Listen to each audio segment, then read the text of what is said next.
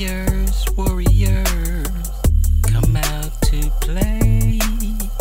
because you never know what's going to happen in this sport. In this sport, you never know with with these fights. Anything is possible. I do look at myself as being one of the most dominant fighters in MMA history. He didn't know it was gonna be a buffet though. He thought it was gonna be a three piece. Now you're getting the whole MGM Grand Buffet to the face, man. What's up, fight fans? It's time for another episode of the RJ Ringside Podcast. I'm here with Adam Hill, Larry Meir, and I am Heidi Fang. We are all at the UFC 245, well, media tent outside the T-Mobile Arena, where all the press conferences have just ended and the title fights are in the books. We did see one title change hands tonight. We're going to get into everything here with the belts and who won what. But first, we got to get into the main event. Some controversy between the fight with Colby Covington, of course, and Kamaru Usman.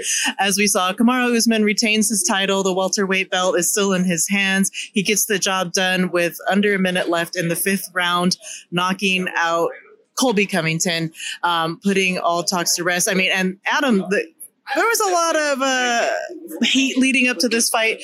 Uh, in the end, uh, Usman says he, he did it for everyone. He's everyone right now. Um, what did you make of the fight, his performance, and what he had to say following the win? Well, it's I mean quite a loaded question. Obviously, I know. There's- I loaded it up. There. I loaded it up. Um, first of all, the fight was fantastic, and I think it's one of those. Sometimes we talk about wrestler versus wrestler turns into a grappling match because you're not really sure which you know which guy's wrestling is going to win out.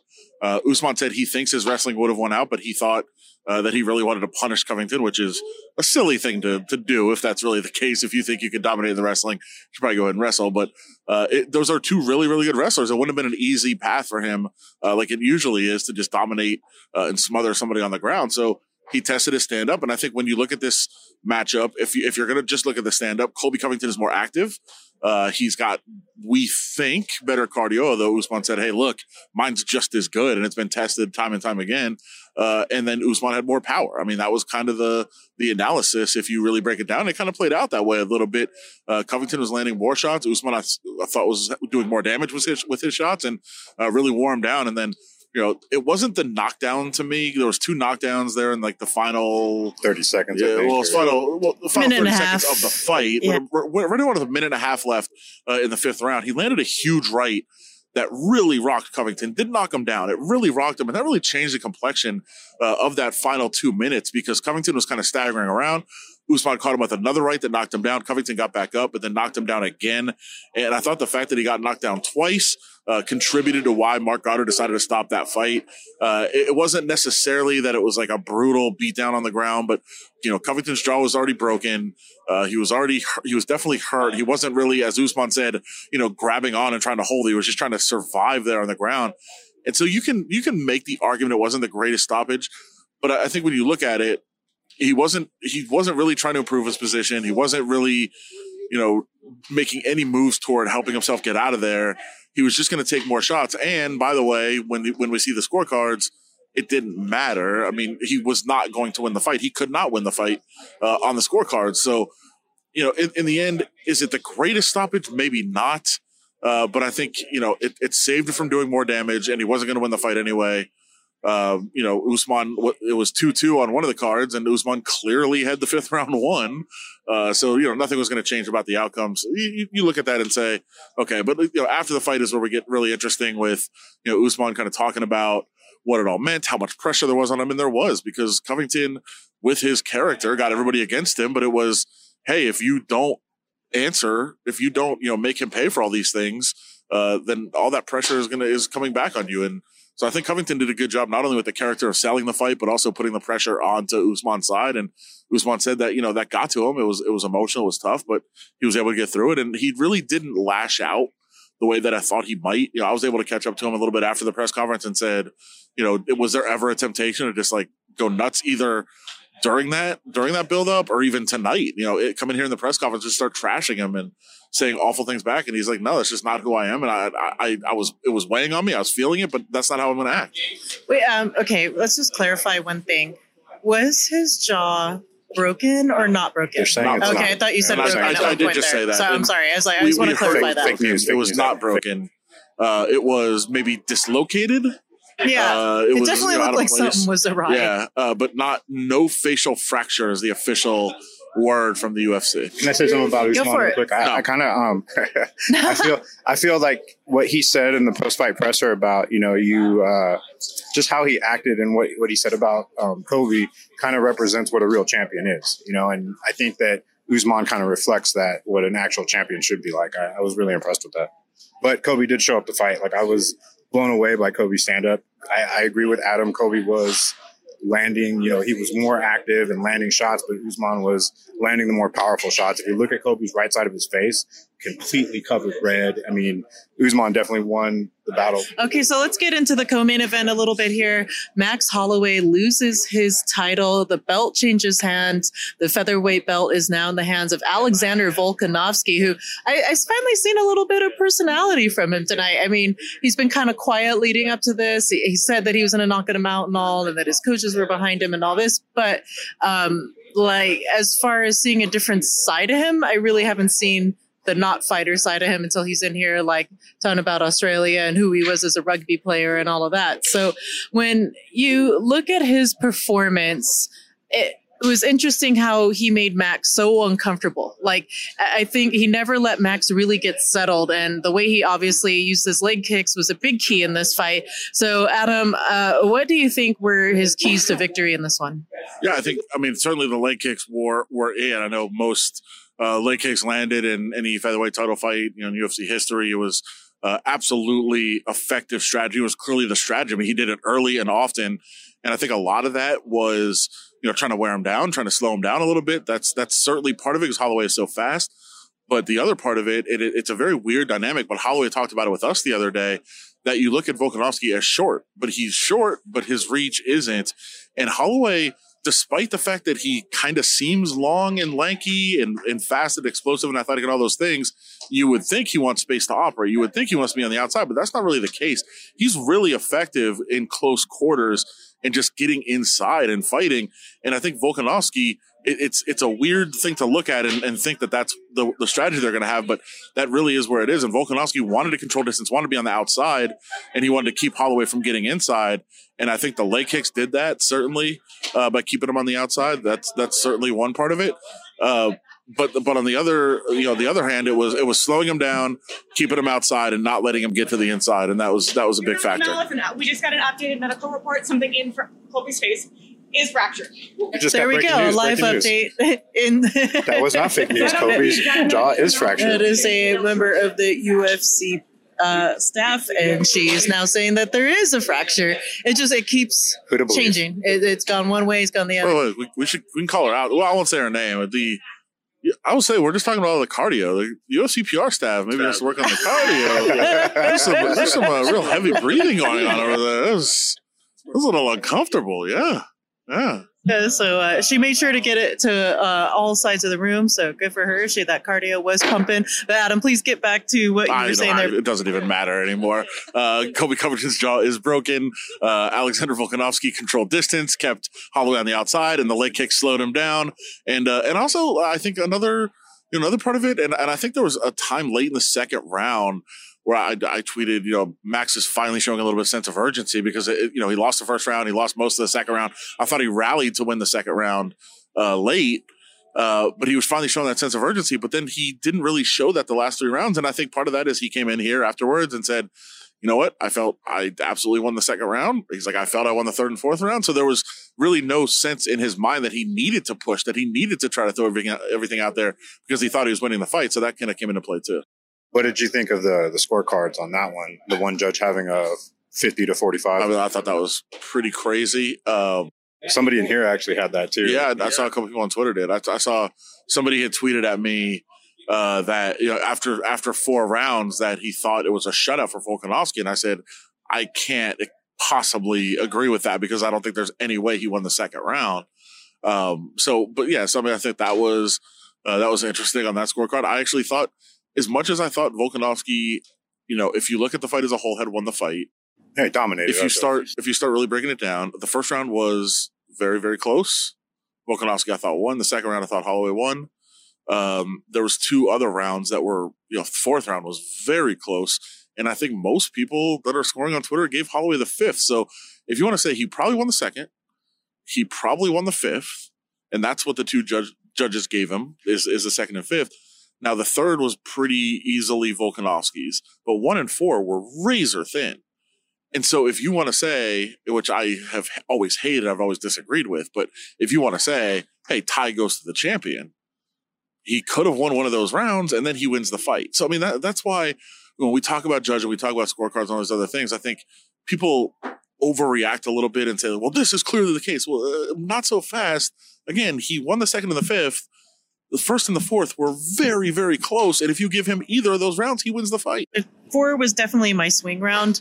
I think that was the one for me that was the most questionable Yeah. in that fight. Um, uh, yeah, there were definitely razor thin rounds, and that's just a credit to the level of talent of these fighters and how prepared that they are for these fights. So let's move on to Amanda's fight against Germaine de Randamie.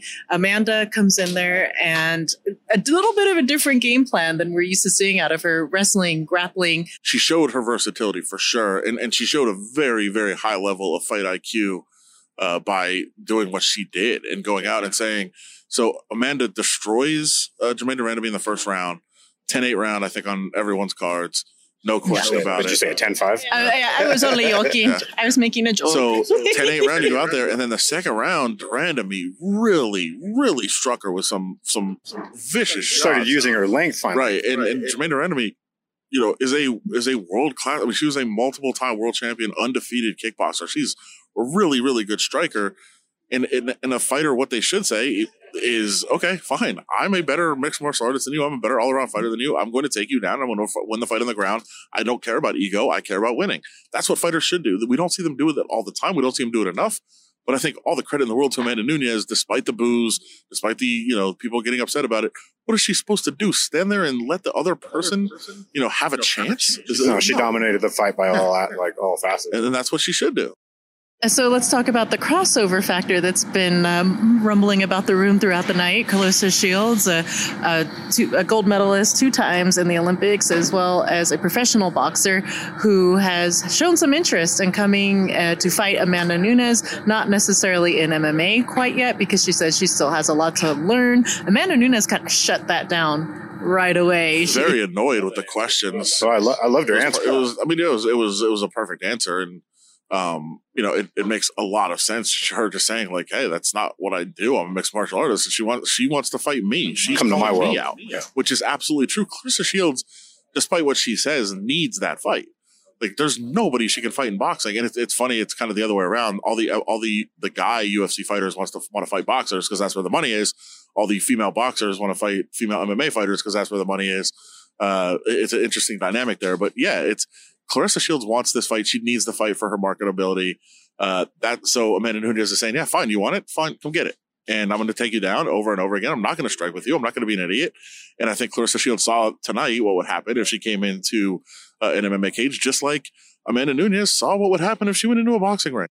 I thought it was hilarious when um, somebody asked Amanda Nunes or uh, told her that, uh, hey, you know, she just needs six months to train takedown which was not exactly what she said either. So I, I I love when when you know questions are asked by reporters that kind of mischaracterize. So Claressa Shields did say she would need you know six months or a year to train. But she didn't say she would be good at it. Like it's not like she said I can learn takedowns and uh, takedown defense in six months. She was like I would need that time. She's and she basically said you know when she was she was up there doing a scrum she was like yeah I'm to be at a huge disadvantage. I don't know how to do any of those things. I'll give it a try if she comes over and fights me in boxing because you know I think it's only fair for for us to do both. But she it wasn't like she was saying like I'm to learn takedown defense in six months and beat her. It's not what she said. A- As a former fighter, though, I, I could see where Amanda was really pissed off. Oh, she was that furious. because, Yeah. yeah. because you don't know how long it takes people to learn certain things in MMA, and like to hear, oh yeah, I'm gonna go learn that in six months and come Right. to the And- I mean, I, I have no problem with her being upset. I have a problem with the question being phrased improperly, and I don't think anybody was like trying to create any controversy. It's you know you're you're you don't have time to sit there and during a press conference and fully explain the subtleties of somebody's answer uh, and the you know c- properly characterize it. So I get I get it on both sides, but yeah, it's not really fair to, to mis- misquote and mischaracterize what Claressa Shields said. Let's talk about a couple other uh, big fights that happened on this card. Uh, we could start with Petr Yan's performance over Faber. He was a uh, six to one favorite, Adam, on this coming in. Yeah. And at first, I thought that was a little bit disrespectful to Faber and what we had seen out of his career, and particularly his uh, return performance that he had against Ricky Simón. So when all was said and done, though, the odds makers were right. Um, and Petr Yan puts on just a, a kind of demolition of Faber. I mean, it was hard to watch there towards the end. Uh, Dana was asked about Faber, and um, Adam, do, it sound like he kind of wants Faber to, to stop fighting or competing? and what he said, he goes, he goes like I was. He, Dana said he wasn't really for Urijah coming back in the first place, but he comes out, gets that 43 second knockout, and it's like okay, that was good. And and actually, I don't think Urijah Faber looked terrible tonight necessarily. Uh, after he started to get cut up in the second round, and then it kind of got ugly from there a little bit, and Pet- Petr Yan took over. Uh, but Urijah didn't look terrible. But I think what Dana White was saying is, listen, you've got money, you've got business interests, you do you do other things. Like you don't you don't need this. Like if you were going to come back and go on a title run and win four fights in a row, fine. But what are you going to do? Kind of you know back and forth and you know winning some, losing some, taking some abuse like you took tonight. You don't really need to do that anymore. So uh, I don't think it's going to be one of those things where Dana White tells him like, hey, you, sh- you need to retire like enough. But he's I think he he wants him to have that conversation and talk to his family and just decide if is it really worth it if you don't have to fight anymore. All right, so uh, Marlon Moraes, Jose Aldo. Real quick on on Petr Yan though. Yeah, he is not happy right now because uh, Henry Cejudo wants wants to not only not only not fight Yan, uh, he wants to go up. Uh, he well he he wants to fight Aldo, I guess, at 35, but he wants to challenge Out of 35. respect. And Out then he respect. also said uh, that he wants to go f- to a fourth weight class, which is or a fourth title, so a third weight class title. So he hinted at moving up to 45 uh, to fight Volkanovski for the title, which is insanity. Uh, it would be, I think it would be a fun fight. I like it, but I, I think you've got contenders uh, that you have to take on here. So Yan is upset that, uh, as he called them, the uh, the triple clown, not the triple crown. Uh, the triple clown is trying to avoid him. I think that that may have been his manager tweeting that. Uh, shout out Danny if you're listening. I think think that you tweeted that, but uh, yeah, I think you know we will see what happens. But I think Yan certainly in the mix to potentially fight uh, Henry Cejudo at 35 for the title. All right, so now let's get into uh, the Marlon Moraes fight against Jose Aldo. A lot of people actually thought that Aldo won that, um, not Moraes. How did you see it, Larry? Um, you know, I thought Moraes did a great job in the first round and and looked great, and then Aldo kind of, um, I, Aldo kind of like caught caught the timing down and started looking a little more relaxed, and then started landing his punches more. I do feel that um, he made Aldo look slow though. Aldo did not look as fast as he used to. Um, I don't know if that was a weight cut. I don't know if that Moraes was just way faster than him, but Aldo, you could tell, was not himself. Um, I was worried in that first round, but after he loosened up, I, I thought he won the fight. Um, it was a close fight. I again, you could go either way with it. I think in, in that fight, it was it was a case if you watch uh, exactly what was uh, going on and how it was going, and and, and you heard uh, Moraes talk about this after the fight, which I thought was a, a pretty interesting point because it, it was kind of what I observed too. Aldo, and especially in the third round, because I thought it was absolutely 1919. I don't think there's any question that it was 1919 going to the third. Uh, it, so it goes, it comes down to who won the third round. And what I thought Aldo was doing was moving forward, moving forward, moving forward, not throwing anything. Moraes would hit him and then they'd re- reset and it would happen again. So there, there was all the talk about, you know, octagon control and all that sort of thing. And it is part of the judging criteria, but you have to do something. And what You Moraes have to said, score what it. Said afterwards was, yeah, he's moving forward, but then what? And I thought that was absolutely what was happening. It was Aldo would move forward, forward, forward, forward, get punched, and then they'd reset. And I thought Moraes was landing all of the shots in the in the third round, and Aldo was doing nothing except controlling where the action was. You can't just you know walk somebody into the corner and not do anything and, and have that count. So I I, th- I thought Moraes absolutely won the third round. How much did the weight cut you think affected Aldo in this fight? Didn't seem to. I mean, I thought he looked good. He did. It, usually that shows up in cardio. It shows up later in the fight. Uh, it'll show up sometimes in not being able to absorb shots. He did all of those things. He took some big shots, went right through them. Uh, I thought you know his cardio held up fairly well.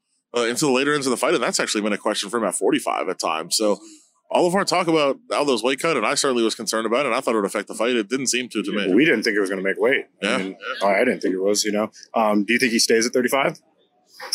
I would hope for his own health and longevity that he doesn't. Um, you know, it, it just seems like so brutal to do that to yourself. Like when you see him at the weigh-in, if you look at the official weigh-in when he came in, his face was so sunken in. He looked so depleted. I mean, granted, he stood there and he held his arms out and he was like, "Yeah, I did it," you know. But of course, that's the facade you're going to put on in front of people. I'll say based on the press conference tonight, he stayed at 35 because it sounds like he's getting the title shot at 35 despite losing. so it sounds like he's, it sounds like he's going to fight Henry Cejudo at 35 for the title. And if that's the case, he's absolutely staying there at least to uh, to see if he can win that fight. Which, listen, I, I understand why. You know, Dana White said he likes that fight. He likes the call out. If the champion says, "Hey, I, I'd rather fight," I mean, you know, it sounds weird. I'd rather fight the guy that lost. You're not, uh, but it's not really looking for an easy fight. He said, "Hey, that guy won the fight. He deserved it. He earned it." Uh, and it's certainly a bigger money fight. Aldo versus Cejudo is a much much bigger fight than Cejudo versus Moraes. So uh, that makes sense. Uh, so I think he'll stay there because I think he's a title shot.